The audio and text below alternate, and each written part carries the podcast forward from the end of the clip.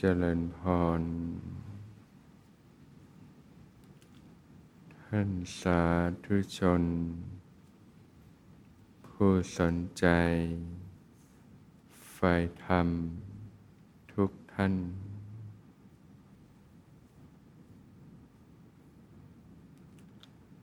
ก่อนที่จะเข้าสู่ช่วงของการฝึกปฏิบัติ ก็จะตอบ คำถามก่อน กราบขอโอกาสพระอาจารย์อ่านคำถามครับคำถามแรก ขออนุญาตสอบถามครับ การคิดกับการพิจารณา แตกต่างกันหรือเหมือนกันอย่างไรครับ ถ้าเป็นโยนิโสมนสิการนะคือการพิจารณาโดยแยบคายเนี่ย ก็เป็นการใช้ความคิดอยู่นะ เป็นสิ่งที่จะทำให้เกิดปัญญาขึ้นมานะที่เรียกว่าจินตมณปัญญา ปัญญาที่เกิดจากการคบคิดพิจารณานั่นเองนะสิ่งที่ทำให้เกิดปัญญาเนี่ยมีตั้งแต่สุตมณปัญญา ปัญญาที่เกิดจากการสดับตับฟัง ข้ออัดข้อธรรมต่าง จินตมณปัญญาปัญญาที่เกิดจากการพิจารณาคบคิดพิจารณา พิจารณาธรรมโดยแยบคาย แล้วก็ภาวนามนปัญญา ในการเข้าถึงวิปัสสนาญาณเห็นทุกอย่างตามความเป็นจริง ก็เป็นปัญญาอันสูง ในที่นี้โยนิโสมนสิการก็เป็นชั้นความคิดอยู่นะก็มีหลักคิด ที่เรียกว่าคิดถูกคิดเป็นนั่นเองนะ ซึ่งก็มีรายละเอียดมากทีเดียว วิธีการคิดพิจารณาธรรม ข้ออัดข้อธรรมต่าง ๆ ก็มีมากนะ ซึ่งเป็นสิ่งที่ในพระพุทธศาสนาในพงสอนให้ใช้มากทีเดียวนะ ที่พงตัดว่าเนี่ยพงยังไม่เห็นธรรมอันอื่นเลยนะที่สามารถยังกุศล ที่ยังไม่เกิดขึ้นให้เกิดขึ้นนะแล้วก็ละอกุศลที่เกิดขึ้นแล้วให้เบาบางลงไป เช่นกับโยนิโสมนสิการในการฝึกปฏิบัติจะใช้มากทีเดียว การคบคิดนี่แหละนะพิจารณาธรรม เปลี่ยนวิธีคิดให้เป็นคิดถูกคิดเป็นนะหรือการคิดที่ทำให้เกิดจิตที่เป็นกุศลธรรมขึ้นมานะเราใจให้เกิดกุศลธรรม ให้เกิดความเพียร เกิดความอดทน เกิดความเสียสละนะหรือการพลิกต่างๆมีมากทีเดียวนะหรือการเจริญเมตตาเพื่อละโทสะนะการเจริญอสุภาสัญญาเพื่อละราคะอย่างเงี้ยนะการเจริญกรุณาเพื่อละการเบียดเบียนต่างๆนะหรือการคิดจินาต่างๆ แยกธาตุแยกขันธ์ต่างๆ ถึงเหตุถึงปัจจัยต่างๆ ก็มีมากทีเดียว ระดับนี้ยังเป็นชั้นความคิดอยู่การพิจารณานะนะส่วนการพิจารณาธรรมระดับที่พ้นจากความคิดก็เป็นระดับวิปัสสนาญาณนนั่นเองนะเป็นการที่เห็นทุกอย่างตามความเป็นจริงรับประจักษ์แจ้งนะประสบการณ์ตรงนะจนเกิดความเบื่อหน่ายคลายกำหนัด เพราะฉะนั้นการพิจารณาธรรมนี่ก็มีตั้งแต่ระดับที่ใช้ความคิดนะเราก็การพิจารณาธรรมระดับที่พ้นจากความคิดนะระดับใช้ความคิดก็คือโยนิโสมนสิการ ก็เป็นทางที่ทำให้เกิดปัญญาเนี่ยแหละนะโดยเฉพาะชีวิตประจำวันเนี่ยเราจะใช้มากเลยโยนิโสมนสิการ หรือมองอะไรก็เป็นไตรลักษณ์ไปหมดนะมันก็ไม่เที่ยงนะมันก็เสื่อมสลายไป มันก็ไม่มีตัวตน สิ่งต่างๆ มันก็เป็นเพียงของชั่วคราว เป็นสมมุติมายาเนี่ยอันนี้ยังใช้การคิดอยู่นะมันจะเหมาะเวลาเราใช้ในโลกทุกวัน เวลาเราสัมผัสสิ่งต่างๆ ในโลกเนี่ยนะซึ่งเรายังเวลาเราก็มองอะไรเป็นสมมุติอยู่ ก็ใช้โยนิโสช่วยนะหรือบางครั้งจิตมันไปติดข้องไปหลงยึดมั่นกับสิ่งต่างๆ ก็พลิกให้เป็นนะถ้าใช้เป็นจิตก็จะคลายออกได้ สามารถพลิกจากจิตอกุศลเป็นจิตที่เป็นกุศลได้ สามารถพลิกจากจิตใจที่เศร้าหมองเป็นจิตใจที่ผ่องใสเบิกบานบานได้ เรียกว่าฝึกวิธีการคิดให้ถูกคิดให้เป็นนั่นเอง จะเป็นการพาะบ่มสัมมาทิฏฐินะเกิดปัญญาขึ้นมานั่นเอง ส่วนการพิจารณาธรรมระดับพ้นความคิดก็เป็นเรื่องวิปัสสนาญาณที่ต้องอาศัยการอบรมภาวนาแม่ปัญญา เป็นเรื่องของสภาวะธรรมภายใน การพิจารณาธรรมโดยใช้ความคิดนะเป็นเรื่องของกายภาพภายนอกนะต้องใช้ควบคู่กันไปนะในใช้ชีวิตภายนอกก็ใช้โยนิโสมนสิการ ควบคู่ไปกับการเจริญสติ ส่วนเวลาที่เราปฏิบัติในรูปแบบเพื่อพัฒนาสภาวธรรมภายใน ก็ยกจิตขึ้นสู่วิปัสสนาญาณก็จะเกิดการพิจารณาธรรมระดับที่มันพ้นจากการตึกนึกความคิดทั้งหลายทั้งปวง เหลือแต่สภาวะธรรมนะความเสื่อมสลายไปเรียกว่าเกิดญาณไตรลักษณ์นะเห็นทุกอย่างตามความเป็นจริงต่างๆนะเพราะฉะนั้นก็มีตั้งแต่ระดับความคิดอยู่นะใช้ความคิดอยู่เราก็ระดับพ้นจากความคิดด้วยนั่นเองนะ ซึ่งก็เป็นวิธีของปัญญาทั้งคู่นะ ต้องใช้ควบคู่กันไป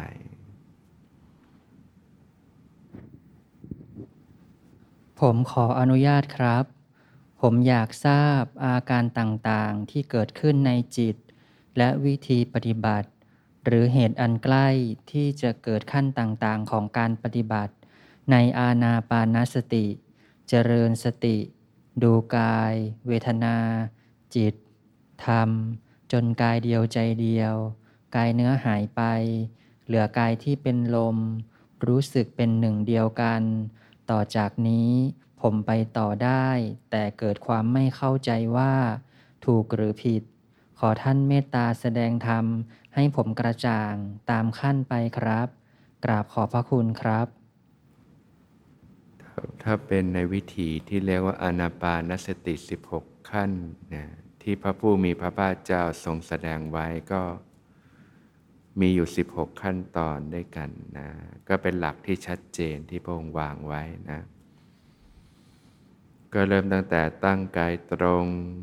ดำรงสติมั่น รู้ธรรมเฉพาะหน้าเนี่ยนะ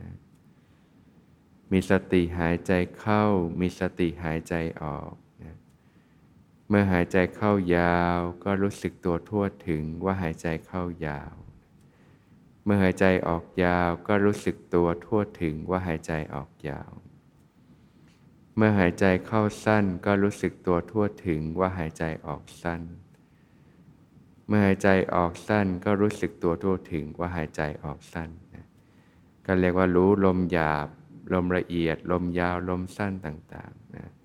พอฝึกฝึกไปมากเข้าสติมีกำลังเนี่ยสติจะขยายตัวกว้างออก จะรู้สึกขึ้นมาได้ทั้งตัวเลยนะ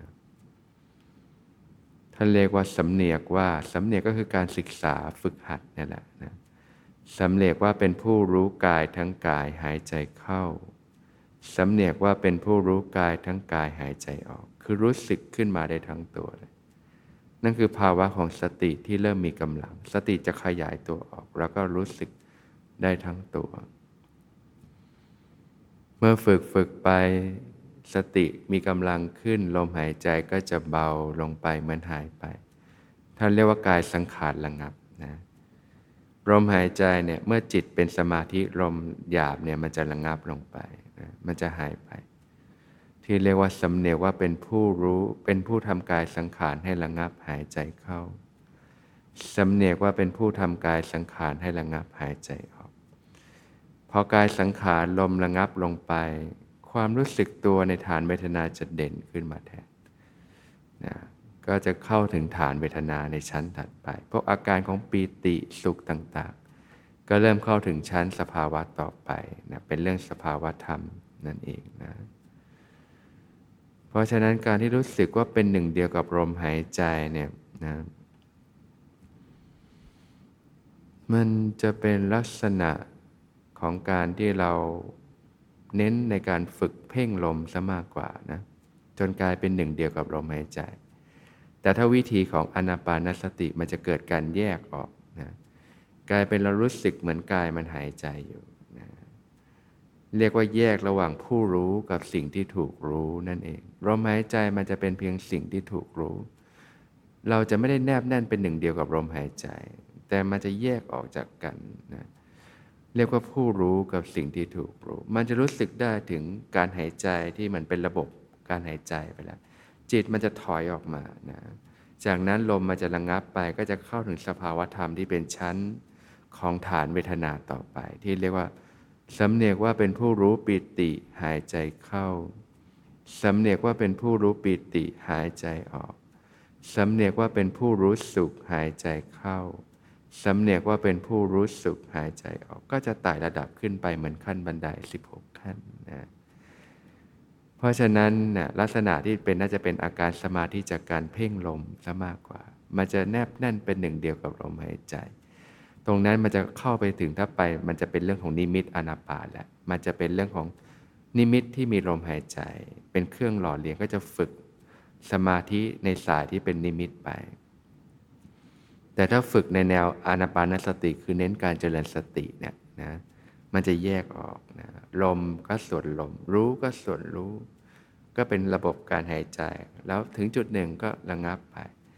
แต่มันจะเข้าถึงระดับลมปานละเอียดที่เรียกว่ามันจะหายใจทั้งตัวเลยมันจะซึมทั้งตัวนะ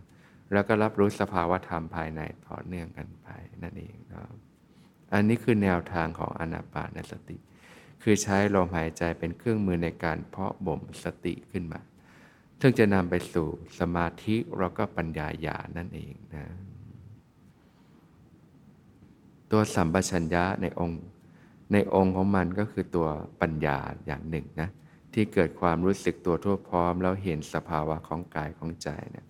เนี่ยสติจะส่งให้เกิดปัญญาด้วย เพราะว่าตัวสัมปชัญญะเนี่ย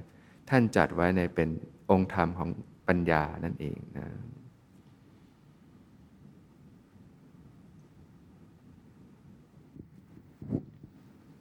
คำถามจากคลิป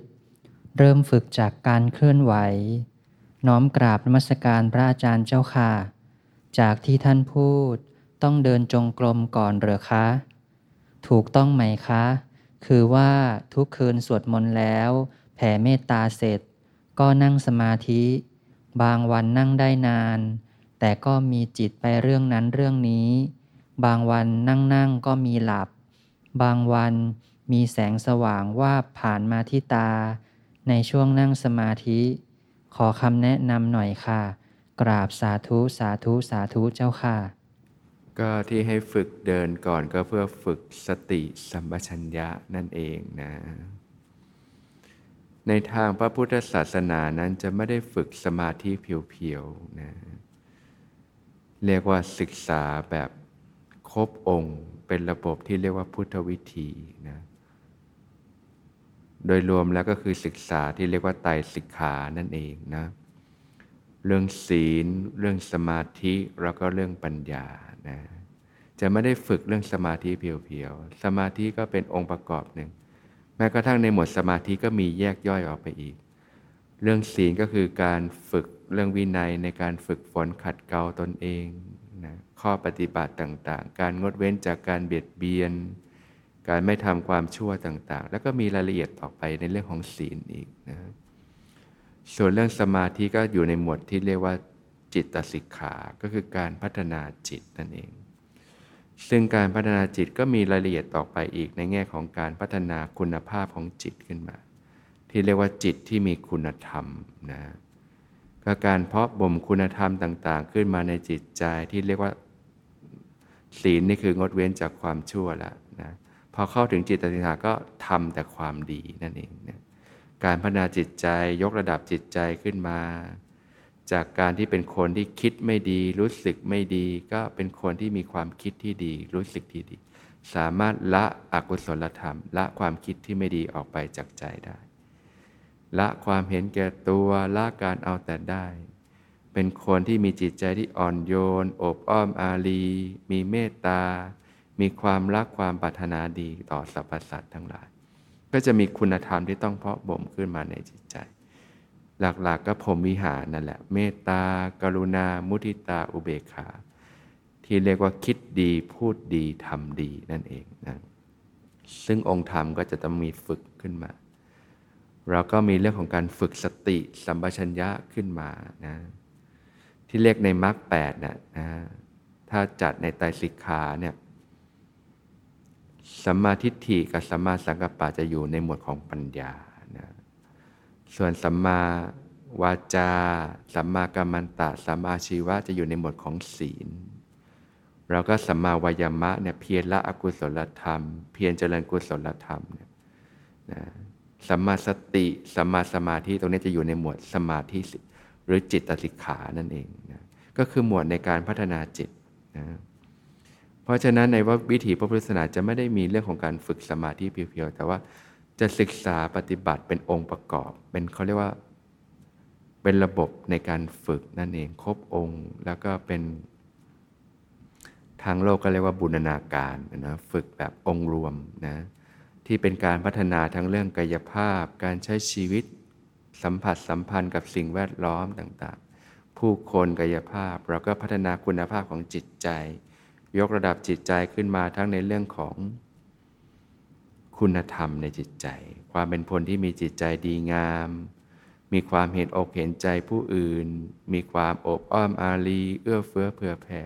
มีเมตตากรุณาต่างๆเนี่ยเราก็เข้าถึงระดับความเป็นผู้มีสติสัมปชัญญะนะมีความรู้สึกตัวทั่วพร้อมขึ้นมาเนืองๆนะ เข้าถึงสมรรถภาพของจิตก็คือจิตใจที่มีความเข้มแข็งมั่นคง มีความเสียสละ มีความกล้าหาญต่างๆเนี่ย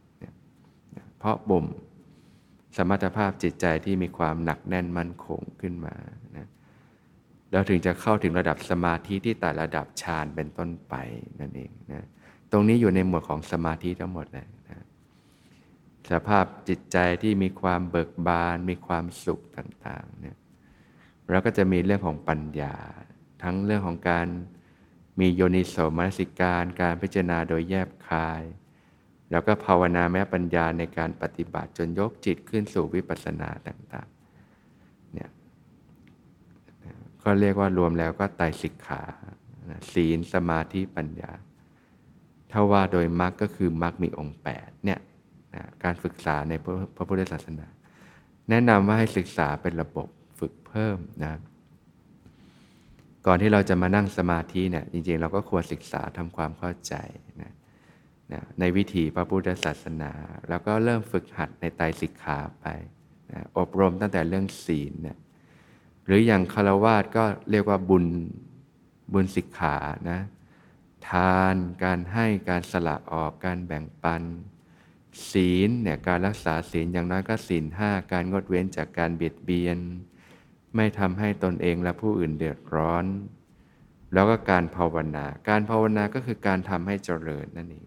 ก็จะประกอบด้วยทั้งเรื่องของการพัฒนาจิต แล้วก็การพัฒนาปัญญานั่นเอง พัฒนาจิตก็มาในเรื่องของการที่บอกนี่แหละ เรื่องของคุณธรรมในจิตใจ ความมีเมตตากรุณา ความมีเสียสละ ความละการเห็นแก่ตัวต่างๆนะแล้วก็ฝึกเรื่องของสติ ฝึกเรื่องของสมาธิ ในด้านปัญญาก็จะเป็นเรื่องของวิปัสสนาญาณต่อไป เนี่ยบริบทในการฝึกขัดเกลานะแม้กระทั่งการเดินจงกรมก็เป็นส่วนหนึ่ง การนั่งสมาธิก็เป็นส่วนหนึ่งนะมันมีหลายอย่างที่เราควรเรียนรู้แล้วก็พัฒนาเพื่อยกระดับคุณภาพชีวิตนะที่เรียกว่าเป็นคุณภาพชีวิตที่ดีมีความสุขนั่นเอง จากการที่เราศึกษาไตรสิกขานั่นเองนะ สมาธิที่เกิดขึ้นจึงเป็นสมาธิที่มีคุณภาพที่เรียกว่าสัมมาสมาธิ คือความตั้งมั่นที่ถูกต้อง ซึ่งจะนำไปสู่ปัญญาญาณในระดับต่อไปนั่นเอง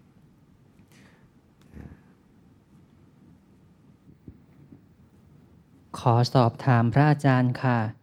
ถึงเรื่องที่มากระทบใจตอนนี้ และเป็นเรื่องที่เกิดจากการทำผิด โดยเจตนาของเราเอง การทำผิดนี้ คู่กรณีไม่ยอม แล้วนำเรื่องที่ผิดไปประกาศต่อในกลุ่มสาธารณะ จนรู้ถึงหูเรา เราเองก็คิดแก้ปัญหา ด้วยการตั้งใจขอโทษ และจะไม่ทำแบบนั้นอีก เข้าใจเลยว่า กรรมติดจรวด เราควรวางใจยังไงดีคะ ขอน้อมกราบ ขอคำแนะนำพระอาจารย์ ตั้งที่ตั้งใจคือ ขอโทษคู่กรณี แล้วอยู่เฉยๆ ไม่ทำอะไรต่อ ไม่ว่าจะเจอแรงกระทบเพิ่มจากไหนก็ตาม และแก้ไขตัวเองให้ดีต่อไปค่ะ ผิดแล้วผ่านไปค่ะคำถามที่สองจะวางใจยังไงกับเสียงในสังคม การงานที่พูดถึงเรา ในด้านลบ อันส่งผลกระทบบ้างกับการงาน คงต้องปล่อยตามธรรมชาติ แต่เราเท่านั้นที่ต้องเพียรฝึกสติทำดีต่อไปใช่ไหมคะ 3. ได้ฟังธรรมของพระอาจารย์ พบ หลักคิดและแนวทางที่ดีในการอยู่กับโลกปัจจุบันให้ถูกต้อง ดีงามและเป็นสุข เหมือนเข้าใจ และรู้ว่าควรเดินในวิถีใด แต่ก็ขอคำแนะนำเพื่อความมั่นใจว่า ถูกทางธรรมเจ้าค่ะ ที่เข้าใจก็ถูกแล้วละนะที่วางใจต่อปฏิกิริยาต่างๆ ก็เรียนรู้กับสิ่งต่างๆ ที่เกิดขึ้นนั่นแหละนะ ทุกอย่างนะมันมีสองด้านเสมอนะทั้งด้านที่เป็นคุณแล้วก็ด้านที่เป็นโทษนั่นแหละเมื่อทำพลาดไปแล้วก็ยอมรับสิ่งที่เกิดขึ้น แล้วก็เรียนรู้กับสิ่งต่างๆ ที่เกิดขึ้น ก็แก้ไขด้วยพุทธวิธีนั่นแหละนะที่ พยายามขอโทษเขา ไม่ก่อไฟเพิ่มเข้าไปนะยอมรับผิดแล้วก็ปรับปรุงแก้ไขตัวเองต่างๆ แล้วก็ยอมรับเรียนรู้กับสิ่งต่างๆ ที่เกิดขึ้น เอามาเป็นบทเรียนสอนใจตัวเอง ก็ให้อภัยตัวเองนะแก้ไขในสิ่งที่เราทำได้สำนึกผิดแล้วก็ปรับปรุงพัฒนาตัวเองต่อไป เวลาเกิดการเรียนรู้มันก็เรียนรู้จากปัญหาอุปสรรคนี่แหละนะ เท่าที่ฟังก็วางใจได้ดีอยู่แล้ว ก็นั่นแหละให้เพียรฝึกต่อไป ก็เรียนรู้กับสิ่งที่เกิดขึ้น เราจะได้เห็นโทษเห็นภัยจากกิเลสเครื่องเศร้าหมองในจิตใจที่มันทำให้เกิดความคิดคำพูดการกระทำที่ไม่ดีต่างๆ แล้วมันก็เกิดความเสียหายตามมา ที่เราก็จะต้องมาแก้ปัญหาหรือมาเสียใจต่อไป ก็เห็นคุณค่าของการฝึกฝนขัดเกลาตนเองนะ เปลี่ยนจาก ความคิดความรู้สึกการกระทำที่ไม่ดี เป็นความคิดที่ดี ความรู้สึกที่ดีคำพูดที่ดีการกระทำดีๆ ต่างๆนะเปลี่ยนจากความกระทบกระทั่งการเป็นความเป็นมิตร เป็นความที่เอื้ออารีต่อกัน เป็นความที่เอื้อเฟื้อเผื่อแผ่ต่อกันต่างๆนะก็เรียกว่าทำแต่ความดีนั่นแหละนะ ที่พระผู้มีพระภาคเจ้าตรัสว่าเวรย่อมระงับด้วยการไม่จองเวร ถึงเราไปโกรธตอบมันมีแต่เติมไฟเข้าไปไม่มีที่สิ้นสุดนะมีแต่ก็ทำความดีตอบแทนตอบนี่แหละนะแล้วก็เป็นกติสอนใจเรานะก็ยอมรับที่เกิดขึ้นก็เรียนรู้กับมันนะทุกอย่างถ้าเราได้เรียนรู้เนี่ยมันจะทำให้เราเกิดปัญญา แล้วก็เกิดความเข้าใจหลาย ๆ อย่าง ในการใช้ชีวิตในโลกทั้งโลกธรรมต่าง ๆ มีนินทา มีสรรเสริญ มีสุข มีทุกข์ มีลาบมียศต่างๆ ขึ้นขึ้นลงลงเป็นมายาของชีวิต เมื่อเราไปยึดมันก็ทุกข์ถ้าใจเราคลายได้ มันก็ไม่ได้ทุกข์ไปกับอะไรมาก มีปัญหาอะไรก็ค่อยๆ แก้ไป ก็เรียนรู้กับสิ่งต่างๆ ที่เกิดขึ้น มีธรรมเป็นหลักของใจ ฝึกฝนพัฒนาตนเองต่อไปนะถ้าเรานำสถานการณ์ที่เกิดขึ้นมาสอนใจแล้วก็พลิก มาเป็นการให้เราให้คุณค่ากับการฝึกพัฒนาตนเองต่อไป ตรงนี้ก็เรียกว่าเปลี่ยนจากวิกฤตเป็นโอกาสได้ทีเดียวนะ ถ้าเราไม่เจอสถานการณ์นี้เราอาจจะเฉื่อยชาในการฝึกปฏิบัติ อาจจะไหลไปกับโลกต่อไป แต่พอเราเจอปัญหาขึ้นมามันจะทำให้เราตึงตัวขึ้น แล้วก็เริ่มเห็นคุณค่าของการฝึกในการพัฒนาตนเองว่า โอ้ ถ้าเรายังถูกกิเลสครอบงำนี่ บางทีมันพลาดแล้วมันเรื่องมันบานปลายนี่ เหนื่อยนะมันนั่งแก้ปัญหาเนี่ย เราก็ต้องฝึกฝนขัดเกลาตัวเองขึ้นมา อย่างนี้เป็นต้น อย่างนี้เขาเรียกว่าสามารถพีคจากวิกฤตเป็นโอกาสได้ ในการน้อมนำมาฝึกฝนพัฒนาตนเองต่อไปนั่นเองนะทุกอย่างมีสองด้านเสมอ เห็นทั้งด้านที่เป็นคุณ เราก็ด้านที่เป็นโทษ เราก็กุศโลบายที่เป็นเครื่องในการหลุดออกจากสิ่งต่าง ๆ เหล่านี้นั่นเอง